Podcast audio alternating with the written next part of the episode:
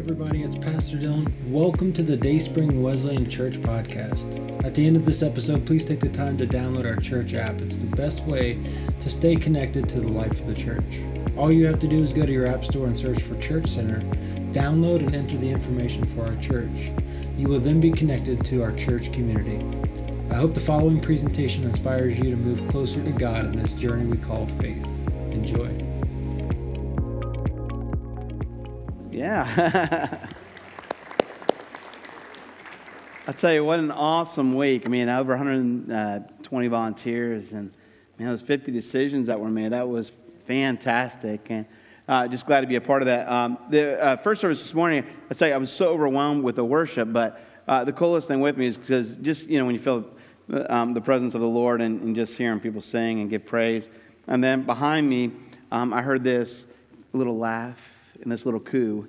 And it was this uh, uh, baby was behind me, and it was uh, the baby's name was Abigail, and I was like, she was just praising the Lord just along with us. And I just thought, man, what a what a beautiful thing to be able to happen. And I've always said this, but like kids in the sanctuary never bother me, you know. And so if they make noises, I just think it's fantastic because one thing, it's hard for a parent to be able to bring a kid, you know, and then have them sit in service like that. Just big kudos to those people who do that. But the other thing is, man, I would rather hear children's voices in the sanctuary than no children's voices, you know, because that's the uh, growing church as well, and we're being able to reach out. Um, so all those kids that came here this week, man, thanks for making them feel welcomed and. And I just, I mean, just love that we were able to do that. And so, uh, just so you know, if you've seen Pastor Bo's hair, um, it is a lot golder than it used to be, okay? And so the deal was if the kids got to 3,000, he would do it. But he went ahead and did it anyways here's what I would like to do because we're still missing about $600. What happened is we're trying to, we were sponsoring a camp, and if you saw the pictures, the one camp was in Australia there. And uh, so we were communicating back and forth, but we were about $600 short. And so if you want to contribute to that, which some people did first service, so maybe Bo's already there, but um, people handed money to Bo, and that's going to the um, to their ministry there and, and, and help support somewhere overseas. So that's just a fantastic thing that we're doing. So want again want to say thank you. Uh, we'll tell this one story though my uh, group, uh, we decided Rachel and I were huddle leaders, and uh, so that means we got to do devotions with them. And I made Rachel uh, do the devotions because I talk too much as it is. So um, she does a far better job. Plus, they stuck us with all girls. All right, so which was an issue in itself. But when I got there the first day, I looked, and all these girls were in pink shirts. And so I jokingly said to them, jokingly said, I'll wear a pink shirt tomorrow too, girls. You know, well, they thought I meant it.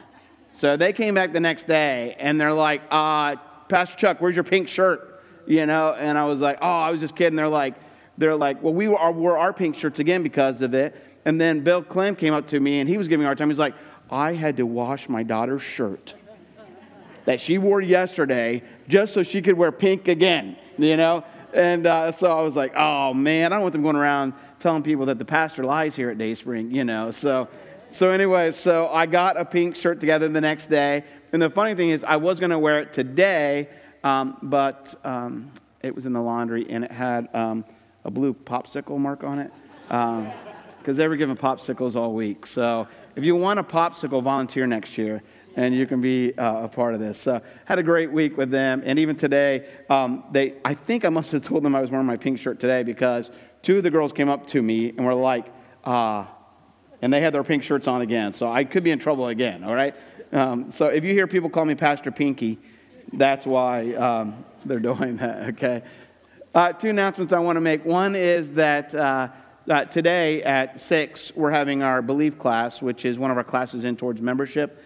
Uh, so if some of you still want to be a part of that, we already have 17 signed up coming tonight.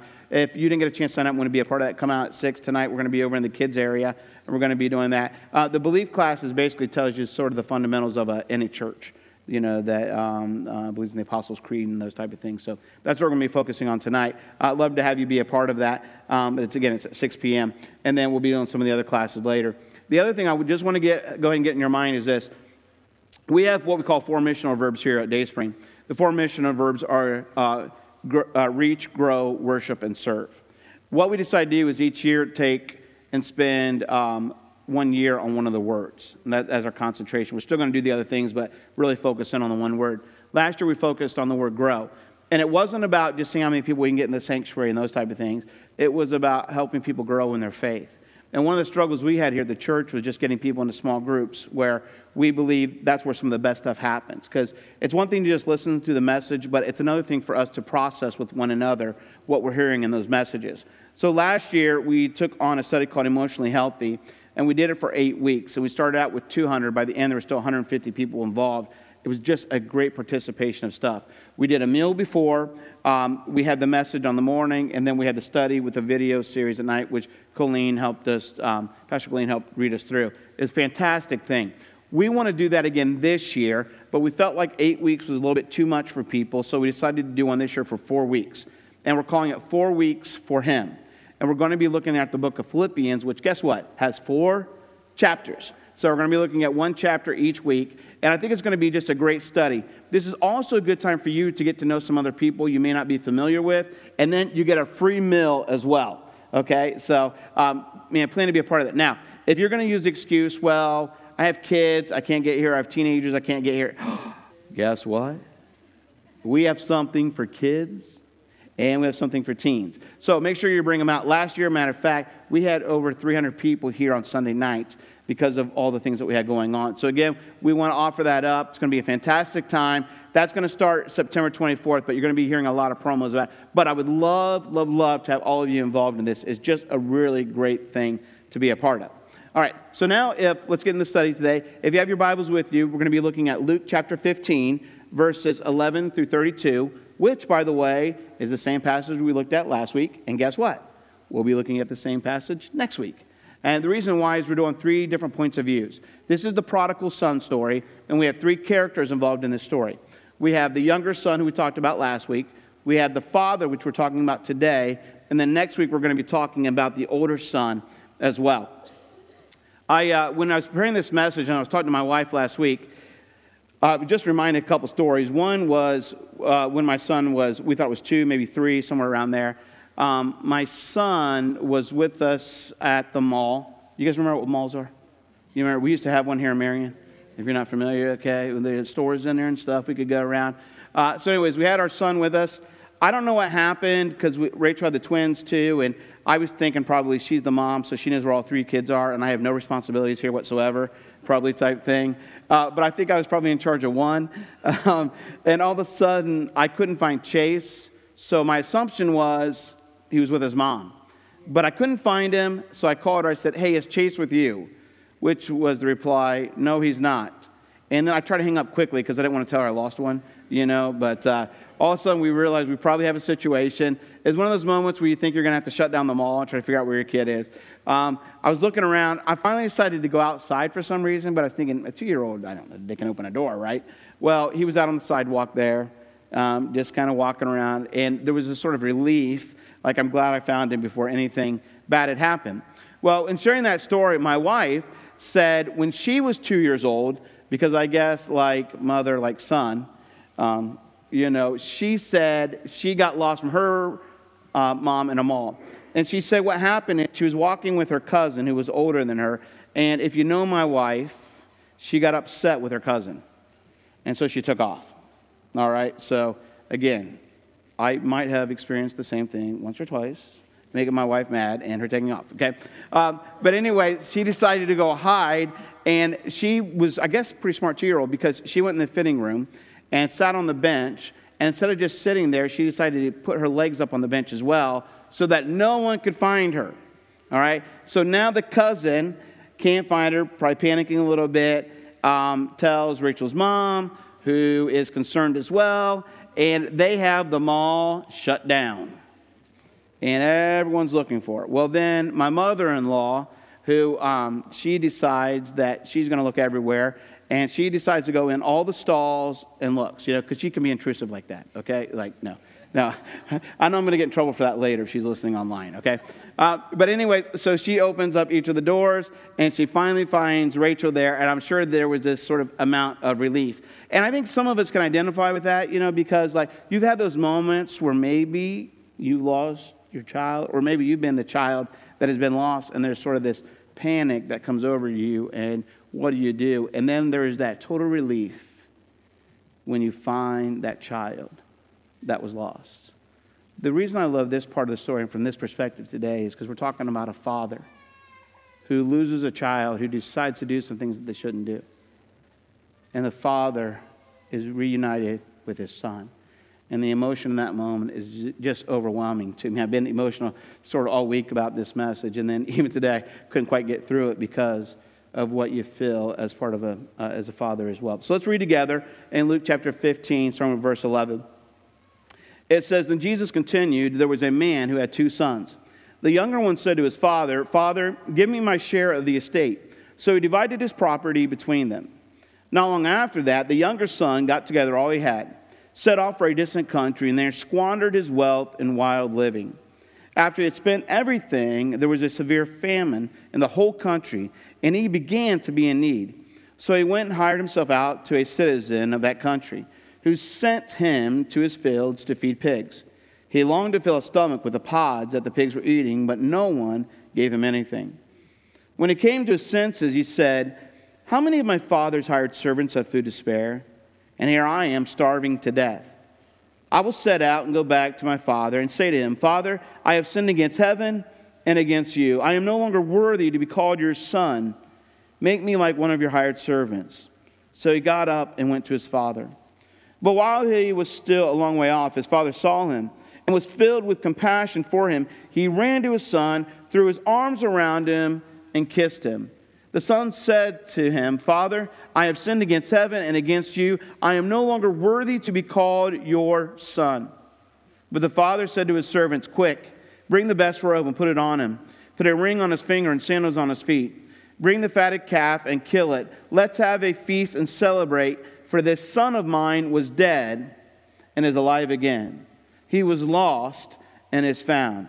So they began to celebrate. Meanwhile, the older son was in the field. When he came near the house, he heard music and dancing. So he called one of the servants and asked him what was going on. Your brother has come, he replied, and your father has killed the fatted calf because he has him back safe and sound. The older brother became angry and refused to go in. So his father went out and pleaded with him. But he answered his father, Look, all these years I've been slaving for you and never disobeyed your orders. Yet you never gave me even a young goat so I could celebrate with my friends. But when this son of yours, who has squandered your property with prostitutes, come home, you kill the fatted calf for him. My son, the father said, You are always with me, and everything I have is yours. But we had to celebrate and be glad because this brother of yours was dead and is alive again he was lost and is found. Let's pray together. Father, just a view of this story and sort of contemplating today what it means to be in your viewpoint in this story, what it means to be a father and to have the son say the things that he said and to do the things that he did and then to welcome him back as one of your own.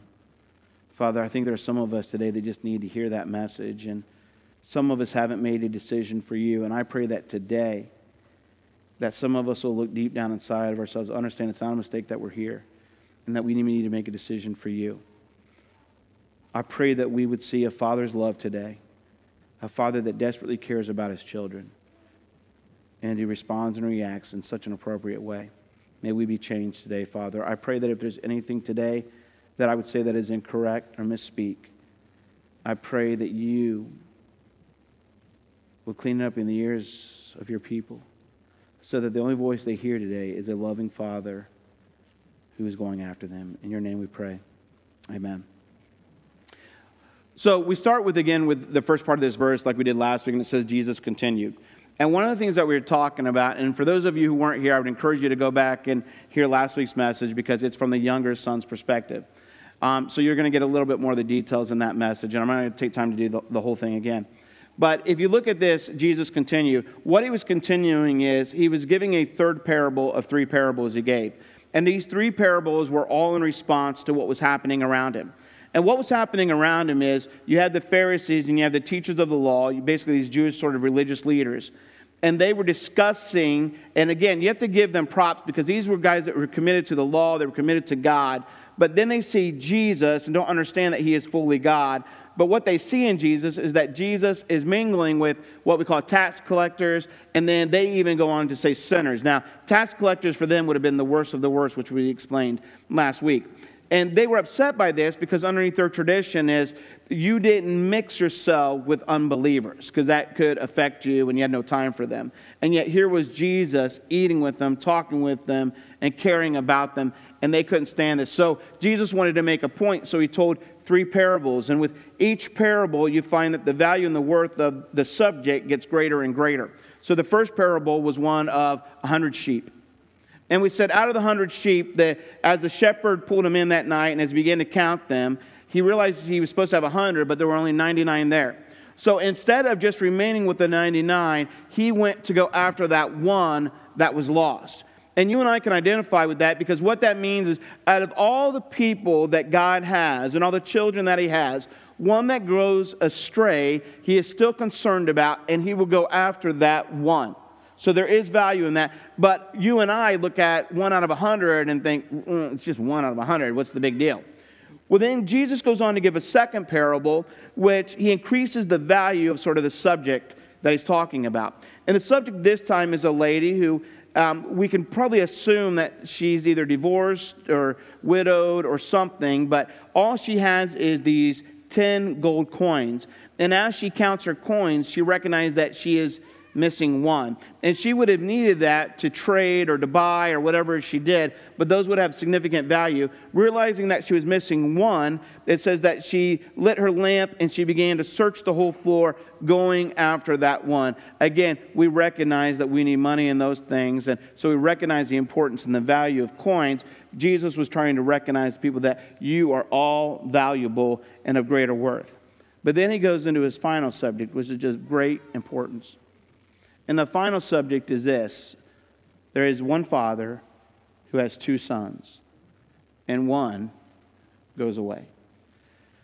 Now, what's interesting to me about this, and we'll get back to this in a minute, is this. When we look at the other two parables, the shepherd goes after the lost sheep, the woman goes after the lost coin. The son that has squandered his wealth, the father stays. And I think that's significant because that's about sort of free will. But we're going to get into that a little bit because his response is still an amazing sort of response in the story. But what these three parables tell us is this seeking and receiving sinners pleases God.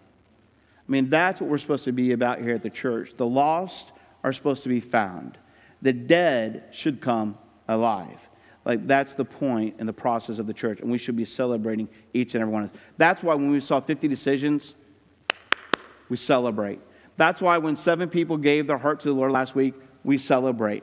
Last service, three people made a decision for Christ. Like that excites us. We celebrate. It says heaven rejoices over that. And heaven rejoices over one that is lost and is now found. So today, let's look at the point of view of the Father. So we look at verse 11. It says, Jesus continued, There was a man who had two sons. The younger one said to his father, Father, give me my share of the estate. So he divided up the property between them. Now, again, we told you last week, like, and all the Jewish leaders would have understood this, but man, that is something that you did not do. Because again, you had this sort of tribal hierarchy where you had the patriarch or the family, which would have been the father. And the father's role was to provide and to take care of the family. And then when he would pass on, then he would give his inheritance to his children. And again, we said that last week the uh, oldest son would have got two thirds because they were supposed to then become the patriarch of the family. So for a son to come up and ask for his inheritance now, that would have been a very disrespectful thing to do. And that father would have felt that disrespect. Last week we said from the son's perspective, it was a way of the son saying to his father, drop dead. In other words, I don't need you anymore. And, and I, I have to tell you, when I look at this from my father's perspective, it, there's one thing that drives me crazy out of anything. It's one of those things that can send me from a zero to a 100 pretty quick. It's when I'm disrespected. I mean, just anywhere. And I've learned to control it in certain situations. You know, when people disrespect me, there's part of me that wants to go, okay, it's go time. You know, like I'm ready to jump all over them. But the sad thing is when I'm home and I'm disrespected, like it can get there very, very quickly because I just can't stand that disrespect. And I'm amazed in our society because I think that we see disrespect over and over again. And I've talked about this from time to time. We disrespect coaches, we disrespect teachers, we disrespect people in authority, our, our, our, parents, and those around us. And I think that's one thing we're passing from one generation to the next. And I think my generation is really bad at this as well. And we even disrespect cops today. Like, no one has authority anymore, and we wonder why we have all these problems in our society. It's because leaders can't step up and lead anymore because we don't respect it. And it's just a real issue for us. But there's also this sort of issue, I think, of entitlement as well. And, and I think that is really bad in my generation. Because I think our generation is saying, I wonder what my parents are going to leave us. Man, it is not your parents' responsibility to leave you something. Like, I'm amazed at, like, people who haven't made very much and when I'm at the funerals, the children are kind of vying for what they're going to get. And at the end of the day, you know they're not getting very much because their parents had to spend all their money to take care of themselves in their latter years. And they worked for that money. You're not really entitled to that. It's just a pet peeve of mine. Okay? But here's the thing like, I, um, uh, I, I, was telling this story, and I think I told you before, but when I was buying my new car, I, uh, uh, I, was, I was happy. I was going to give uh, my oldest son, Chase, I was going to give him uh, my, my Honda Accord. I had it for many years. It's paid off. Here, you're going to get this. But when I was buying my new car, I don't know which one of my kids it was, but one of my kids said to me, they said, uh, So, Dad, is that going to be Chase's car? And I was like, What world are you living in? Where you think the only, like the guy that works in his family is working to buy him a new car. You know what I mean? I mean, that was just so absurd. And the fact that they even asked that was just sort of crazy to me. And really, when this son asked for this sort of entitlement that, that he thought he should get, his inheritance right away, I mean, that was very disrespectful to his dad. And, and honestly, the leaders of that time who heard this story, they would have said to their, ah, no, no, no, no, shut up. Go back to your place, or you're not getting anything. And matter of fact, if you ask me again, we're probably going to excommunicate you from this family because that is so disrespectful what you're asking or saying. But again, we sort of live in this entitlement sort of situation. And so we look at this son and we say, man, that's a crazy thing to do. But I thought to myself, like, how many times have I done that? How many times have I, asked God for something that I do not deserve? How many times have I tried to tell God what his responsibility is? God, this is how you should show up. These are the things that you should do. You know how disrespectful that is? God knows way more than I could ever know. God cares way more than I could ever care. And so when I try to tell God what to do, I'm in fact telling him, I don't need you. I disrespect you where we should be praying like Jesus does to pray, not my will, but your will be done. So the father sort of sits in this place of feeling disrespected. And we go on to verse 13 because after it says, and I, and I can't imagine this father's response, because the father's response then is to give the son what he asked for. And says, Here you go, take it. And so then in verse 13, it says, Not long after that, the younger son got together all he had, set off for a distant country, and there squandered his wealth in wild living. Now, I don't know if the father knew all this squandering that he was doing, but he probably had a perception of what his son was going to do. But the fact is that he gave his son exactly what he asked for. And maybe his father thought, well, if I give my son what he asked for, maybe he'll stick around because I don't want to lose. And by the way, I think many of us parents have been there. Like, we don't want to lose relationship with our children. So we give in and we give in and we give in because we're afraid if we don't, then there will be some sort of separation. So we can identify with that for a moment too. But the father gives him what he asked for, and instead of staying put, instead of continuing to be in this protection that the father could have provided for him, that the father could have still cared for him, could have spoken to his life, and could have been there for him, the father then feels abandoned and shut off because the son leaves. It's this way of the son saying, Dad, I don't care what you think anymore. Don't need your protection anymore. Don't need to listen to you anymore. And I'm sure that father felt that abandonment or that shut off. I'll tell you, one of the big struggles is this year is uh, watching my son. And he's in his, his senior year. And so I know soon that he's going to be going off to college. And I find myself just staring at him more and more. And if you know my son, I have to stare like this to see into his eyes, you know. And uh, I, I find myself giving him hugs. And of course, I would love to be the dad that he would put his head in my chest, but I put my head in his belly and hug him. And, uh, you know, it's a real meaningful moment and embarrassing all at the same time. But I'm looking at my son and thinking, man, he's, he's going to be going off for college soon. And dad is not going to be able to speak into him like he once did. And I think there's going to feel like this sort of loss, this sort of abandonment that I'm going to feel. But at the end of the day, I know that my son can still call home, that my son will still visit for holidays, and he'll be around, and I'll still be part of his life. And so that one that that encouraged me. But some of you parents, I get it because you're sort of at that, and maybe you've been that way for a while, but you're sort of at that empty nest where your kids have left, and you feel sort of this loneliness. But at the end of the day, you still know that there are times that you can talk to them. But there's others of you, and I hate this for you, but your kids have abandoned you, and they have shut you off, and they no longer want to listen to you. And I thought to myself again, how many times have I done that to God? How many times has God tried to say something to me and I said, I ain't got time for that? How many times does God say, Chuck, I think you need to deal with this situation differently? I'm like, God, do you even know what you're talking about? Because do you see the way those people treat me? Maybe you need to be dealing with them instead of me. Maybe there's times when I just walk away from God and I say, I don't know, God. This thing's real or not. I don't know if I feel it today and we just find ourselves abandoning and walking away from Him.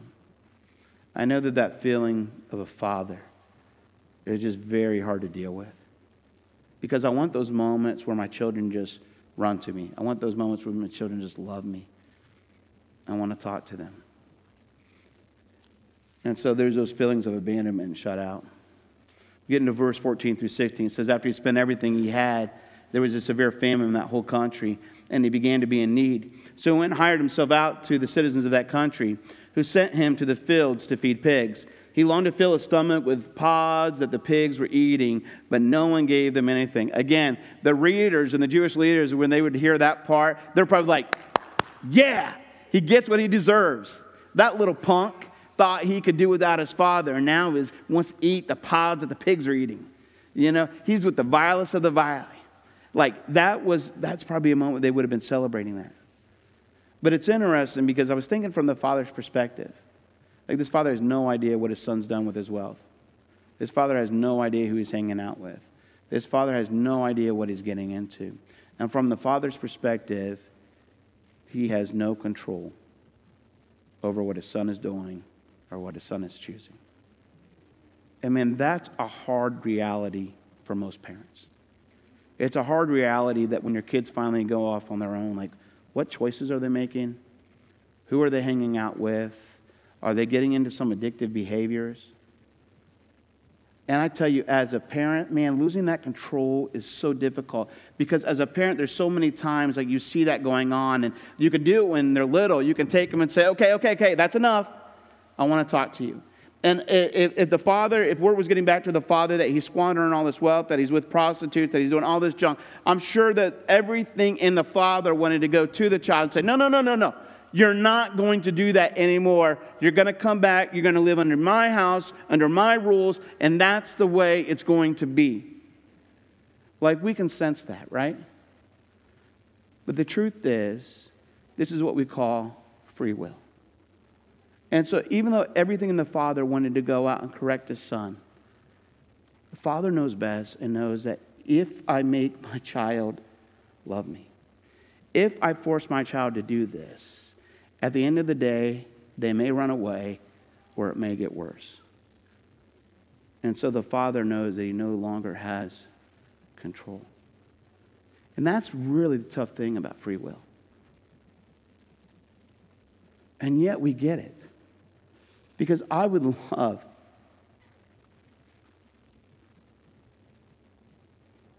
I would love to take those moments and just make my kid love me. I'd love to have those moments where I just make my kid respect me. But if I force them into those situations, you really think I would feel the love that I want? When I truly feel love for my child is when my child makes a decision on their own to run up to dad and say, Dad, I love you. Dad, I need your help. Dad, I need to talk. Like those are much more meaningful than if I would have forced them into it. And God our Father has experienced that same thing. Could he make creation love him? Yeah. He can do anything. But it, would it really be love? No. Because that's free will. We get on then to verse 17. And it says, When he came to his senses, talking to the son, he said, How many of my father's hired servants have food to spare? And here I am starving to death. I will set out and go back to my father and say to him, Father, I have sinned against heaven and against you. I am no longer worthy to be called your son. Make me like one of your hired servants. Does the father know that's going on? No. Our Heavenly Father knows what we're going through. But you think about that when your kids have decided to do something they shouldn't, when they've decided to hang out with the wrong people, when they've decided to do the things that you don't want them to do, like all you can do is what? You can wait and you can hope. And so the father's posture in that moment is to wait and to hope. And in our situations, is to bring prayer into it as well. Lord, I pray that my child will get things right. Father, I pray that my child won't abandon their marriage. Father, I pray that they would be great people at work. Father, I pray that they would come back to us. Father, I pray that you might send somebody in their life that still has a voice in order to speak into their lives. Because the truth is, sometimes you and I lose our voice and our kids don't want to hear us anymore. And so I pray, Father, would you send someone into their life that would get a hold of them, that would say something in a special way, and that, listen, that they would come to their senses and they would turn from this wrong way and turn to the right way. Father, I pray that they would come to their senses and I pray that they would develop a relationship with you, one that would change them and challenge them. Lord, I pray that they would come to their senses and the Father just waits and he hopes. Even though I think everything in him wants to just go and drag him back and put him there. But the Father waits and he helps. And what I feel bad for some of us today is I think that some of you have been waiting and waiting and waiting. And I think to some degree you've become hopeless. And I want to give you this good word, man. Let's keep speaking hope and life into people. And if you and I have lost our voice, let's pray that someone else would have a voice in their life and that they would come to a place in life where they will come to their senses and they will change.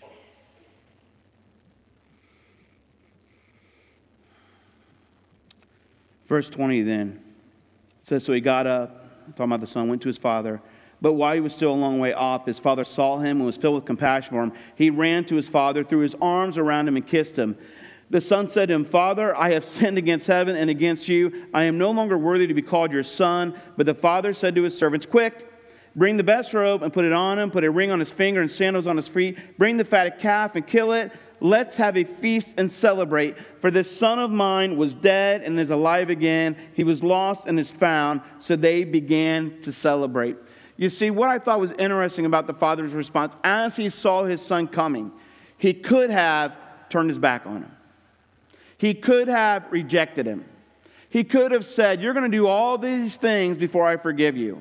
He could have just weighed him down over and over again and said, Why don't you grovel for a little while? Why don't you tell me all the mistakes you've done? Why don't you sit in that? And after you feel the weight of that, maybe, just maybe, I'll forgive you and give you sort of this place in our family.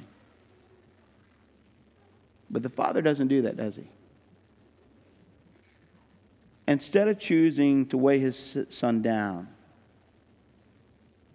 he chooses to take that weight off of him. Why? Because that son had a repentive heart. When the father looked at his son, who had already been through so much, he didn't weigh him down with more stuff, but instead he thought, nah, he came to his senses and he got the point. So I'm not going to keep weighing him down. Instead of weighing him down, he chose patience and he waited and waited. And as difficult as it was, he waited. And then he chose love. And instead of rejecting his son and turning back on his son, that visual image of him just taking off and running towards his son, that's a huge step. And then, as his son is starting to plead with his dad and saying, I've sinned against heaven and I've sinned against you, I am no longer worthy to be called your son, the father forgives him and then restores him. The son said, I'm not worthy to be called your son. And he said, No, no, no, no, enough of that. He said, Go get the fatted calf, go bring the robes, go bring the ring, go bring the sandals. Why? Because I want to restore him as one of my own. And you have to understand that you have a heavenly Father who desperately loves you, who understands that you've had your fair share of sins, who understands that you've missed the mark in life and your relationships with your family, with your wife, with your work, in every situation, addictions or whatever. It doesn't matter what that pain of sin is, whatever is weighing you down. You have a loving Father who says, when you repent and when you come to your senses, I'm going to run to you. I'm going to love you. I'm going to forgive you. And I'm going to restore you as one of my own. And then they celebrated together. Man, if that isn't powerful, I don't know what is. What I want you to understand here today, it, is no mistake that you are here. Some of you have been struggling in your faith. You're not sure if you want to give it over to God. Some of you have been weighed down by the pressures of life and never made a decision for Christ. Christ wants you to come to that decision today. I'm going to ask um, uh, Pastor Jerry and Rachel and Chase and Sonia. They're going to play a song, and I want you to listen to this song. And while you're listening to this song today, listen, I want to give you an invitation, and it's this.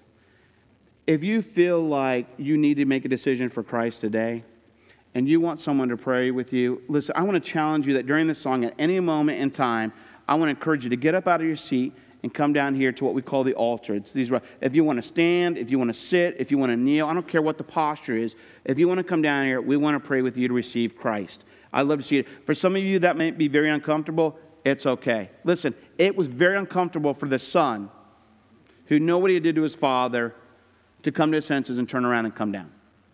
But his father ran to him. And I'd love to have some of you just come down and pray today and let us pray with you. Secondly, is this I got a phone call this morning and some conversations otherwise, and they were this. There's a lady in our church who some of you may know, Kathy Rice, and her and her husband went to Connecticut. Um, she's been in intensive care ever since they left. And um, they asked if we would pray for her today. I got another conversation this morning about somebody's brother in the church, Dale, who has an extreme case of cancer and wanted to be prayed over and healed.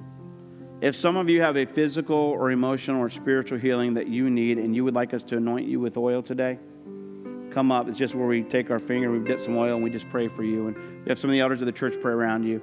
And you want to experience a healing today, come. Do that. We want to pray with you. But the third thing that has been messing with me since Friday is some of the stories that I've heard from individuals in the church and what I realized this morning is this idea of a loving father may have triggered something in your own life. Because instead of having a father run towards you, you may have had a father that abandoned you. And you're dealing with that hurt and those emotional scars that are still with you today, and you're struggling through that. And you need someone to pray with you, I encourage you to come down. I'm also, after the end of the song, I'll offer it if it's in your seats and that's what you want to do, because that, that's between you and God, anyways. We don't need this to be done. But if you just want people to encourage you and pray with you, I'd love for you to come down. So listen to this song, man. It just clearly depicts this story that we've just talked about today. I want to ask that those of you in your seat, would you stand with me this morning? And while some are still being prayed with here at the altar, I want to ask you to just close your eyes for a moment and if it's been uncomfortable or it's, it's not just uncomfortable for you to come down, but yet you'd say, Pastor Chuck, I, I want to ask Jesus Christ in my life today. Because I get that sense that I've been lost, and yet there is a loving Father waiting patiently for me. And I've come to my senses. and I just want Him to run up to me and love me. And you want to accept Jesus as your Savior today. If that's you, would you just raise your hand? And I just want to pray with you this morning. Thank you Thank you in the back and side there. Thank you.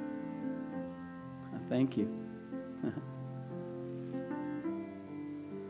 Secondly, if there's some uh, physical or emotional healing, spiritual healing that you need Christ to deal with today, it's for you or for someone else. If you just want to raise your hand, say, Pastor Chuck, could you just remember me in those prayers today? Thank you. Got those? Got those over here on the side, several over here in the back too, in the front. Thank you. Thank you over here on the other side, my right, your left. Thank you.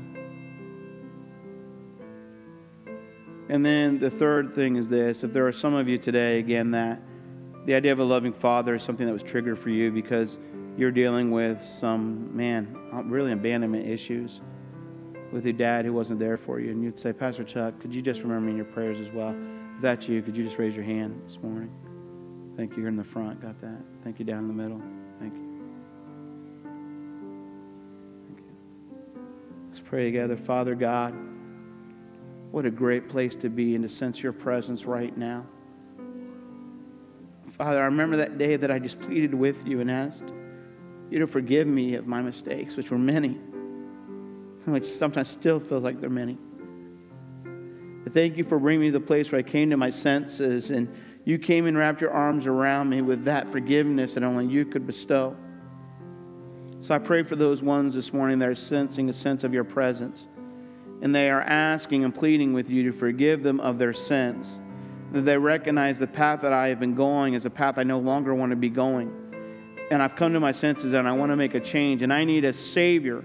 And more than a Savior, I need a Father who will just love on me and accept me as their son or their daughter. Father, I plead with that forgiveness right now and ask that those lives would be transformed. Your word says that when we come to you, and ask you to forgive us. It says, You are faithful and just to forgive us of our sins. And what the scripture said today is, You ran to us, you had compassion on us, and you restored us. So, Father, thank you for those lives that have been restored today where we have children of you. We have sons and daughters that can call you Father. And we thank you for what you've done in their lives. And then those for those individuals like Dale and Kathy and all those other ones that have been mentioned here today. Some of those lives that I've prayed with this morning that are sensing some deep depression. I pray that you would invade their space, let them know that they are valued and that they are loved and they have purpose. I pray for those who are experiencing physical ailments. And fathers, it's amazing with the wisdom and the grace that you've given doctors and nurses and all those who get to do the good things for us and make our bodies well. But at the end of the day, Lord, the voice that we need to most hear from is you. And if you decide to heal, then we're healed. And so I pray for those lives that they would experience healing today and that they would come back and they would give praise to you. Just this week, had one lady come and talk about issue with water on the brain, who's had it since she was young. And she said she went in because something wasn't feeling right and there was displacement in there, and yet the water had drained out and it is no longer there. And she was giving you praise because you healed her life. And we say thank you and we celebrate with her. But then for those individuals today, with just the mere word Father is a trigger for them. Because again, they didn't have a father who ran to them, they had a father who ran from them. Father, I pray that today, that even with all that hurt that they experience with an earthly father, that today they would feel the presence of a heavenly father who calls them son or daughter, who sticks with them and is available to them, who shows up at their events, who is there to care for, nurture, and to instruct, and then give them a better purpose and value in life. Father, let them feel your presence today and let them feel loved. And Father, the inheritance that you give us, again, you didn't have to do it. but you did. And so may we celebrate with you in heaven one day as brothers and sisters in Christ, knowing we have a Father who has desperately loved us and gone after us. Father, thank you for meeting with us today. We love you and we give you praise. In your name we pray. Amen. Say what some are still praying today. If they need to, just be courteous on your way out. I mean, thanks for showing up today. Come again next week as we learn about the uh, older son as well. And thanks for the way you serve. We'll see you again next week.